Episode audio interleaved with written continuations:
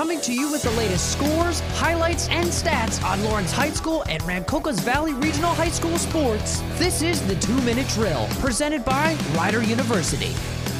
Good morning, good afternoon, or good evening, ladies and gentlemen. My name is Trey Wright from Rider University, and welcome to the 2 Minute Drill, covering your Lawrence High School Cardinals athletics in 2 minutes. Beginning on the ice, hockey lost to both Hopewell Valley and Robbinsville. Over on the courts, girls basketball lost against both Hightstown and Nottingham, while the boys defeated both Hightstown and Delran, but lost to Hillsborough. And moving on to the mats, wrestling lost to Robbinsville, but had a huge rest of the week in tournaments, scoring victories over Allentown, Ewing, Trenton, Eastern, Burlington Township, and even Notre Dame. Looking ahead to this upcoming week, ice hockey faces off against Nottingham at home on Wednesday. Boys basketball is on the road at Ewing for the first round of the Mercer County Tournament, and the girls are away at Trenton. I'm Trey Wright from Rider University, and this has been the two minute drill for your Lawrence High School Cardinals athletics, only on 1077 The Bronc and 1077TheBronc.com. To listen to previous two minute drills, go to 1077thebronc.com slash LHS football or 1077thebronc.com slash RVRHS football.